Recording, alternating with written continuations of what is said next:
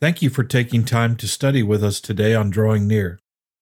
This podcast is designed to help us draw near to God through the study and application of His Word.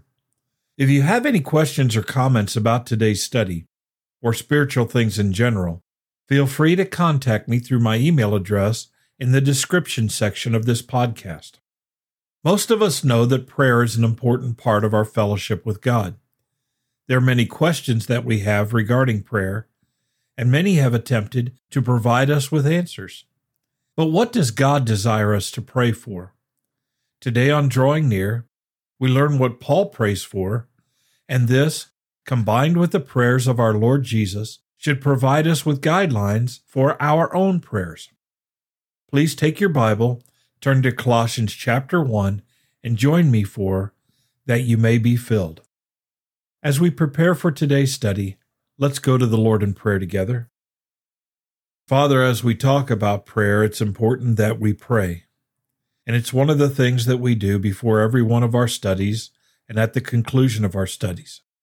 We don't do this as a habit or a ritual. We do this because we understand that as we read your word and study your word, we do so in fellowship and relationship with you. These are your words, and so your words are to guide us but you are to guide us in understanding these words.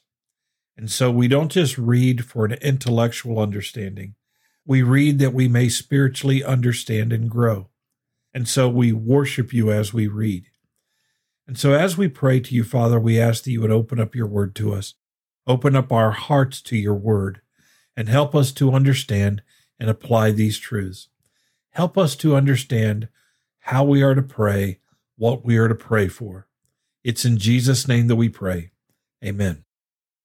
As we take a look at Colossians chapter 1 verse 9, Paul writes, "For this reason also, since the day we heard of it, we have not ceased to pray for you and to ask that you may be filled with the knowledge of his will in all spiritual wisdom and understanding."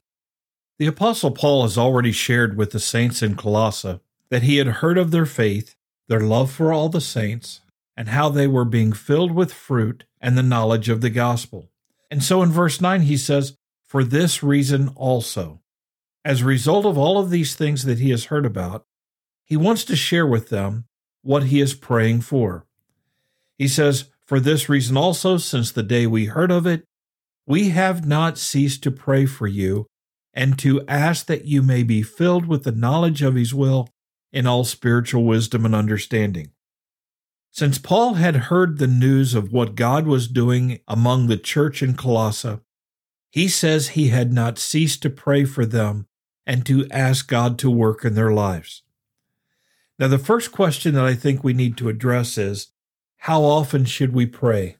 We're told in one of the other letters of Paul that we are to pray without ceasing. Here, Paul says, We have not ceased to pray for you. In some of these other letters to other individuals, to other churches, he talks about praying for them all the time. Does Paul really mean that he is praying 24 hours a day, seven days a week for all of these people? No. The idea here is Paul prays a lot, and whenever he's praying, he remembers these individuals in his prayers. He started praying for them, and he has not ceased praying for them. He prays for them a lot and he prays for them often.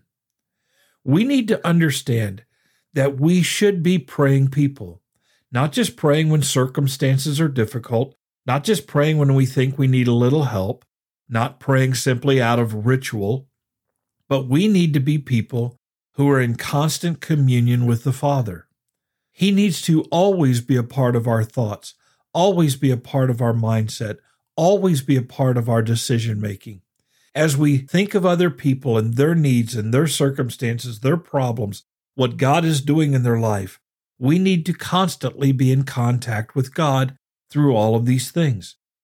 One of the marvelous things about the human mind is we can go through our day, we can communicate with other people, and at the same time, our mind can be in communion with the Father. We can be in touch with Him while we are doing everything else in our lives. We don't always have to stop everything else to pray. And we need to wrap our minds around that. We are wonderfully made by God for worshiping Him. And so we can do that all the time, regardless of whatever else we are doing. And so we're to pray all the time. And we're to remember other believers in prayer. So often our prayers are just relegated to asking God to heal sick people. There's nothing wrong with asking God to heal sick people, but we are to be praying for God to work spiritually in the lives of other people, saving the lost, strengthening and growing the saved. We need to wrap our minds around the depth and the breadth of our prayer life. We're to be praying for ourselves to grow in Christ. We're to be confessing, we're to be giving thanks, we're to be worshiping, but we are also in humility to seek God's guidance and direction as we seek to become more like Jesus. And so Paul says, We have not ceased to pray for you, that you may be filled with the knowledge of his will. Paul is praying that the church in Colossae would understand what God's will is for them. He wants them to have real knowledge of His will, mature knowledge of His will. Paul doesn't want them to simply have a casual understanding of what God may want to do among them. God has created us. What does He want for us? What is His will for us? And Paul says that he wants them to be filled with the knowledge of His will to be consumed by the knowledge of his will in all spiritual wisdom and understanding. He doesn't just want them to have the knowledge of the will of God, but he wants them to have it with spiritual wisdom and understanding. Know God's will, understand God's will, and understand how to apply God's will every day. This involves a great deal from the believer. We have to draw near to the Lord. We have to seek his face. We have to study his word. We have to surrender to the leading of the Holy Spirit in our hearts and lives. We have to grow to walk with him in such a way that we know his will and that we have spiritual wisdom, not worldly wisdom, not carnal wisdom, but spiritual wisdom. Spiritual wisdom and understanding are very different from our perspective, our knowledge, our understanding, from a worldly perspective. The things that we are to value spiritually, the things that Christians are to value, are to be spiritual things, not material things. We're to be spiritual people, not carnal or fleshly people. We're to be people of the kingdom of God, not people of this world. And so Paul says, we have not stopped praying and asking God to fill you with the true knowledge of his will, with all spiritual wisdom and understanding. We need to pray that for ourselves. We need to seek this, and we need to pray for this for other people. As we see God's work in other people's lives, we don't just sit back and say, Thank you, Lord, for what they're doing in their life. We certainly do that. But then we ask for God to do more, to mature them, to develop them, to give them understanding of what His true will is, and to give them the wisdom to act on it in our worldly circumstances. Father in heaven, I thank you for this verse. And as we flesh out this verse in our next study with verses 10 through 12, I pray that you will give us a concrete understanding of what Paul is praying for exactly, explicitly. Help us, Father, to understand the great desire that you have for us, not simply to save us, but also to sanctify us, to mature us, to guide us in holy and godly living. Give us this kind of understanding and knowledge. It's in Jesus' name that we pray.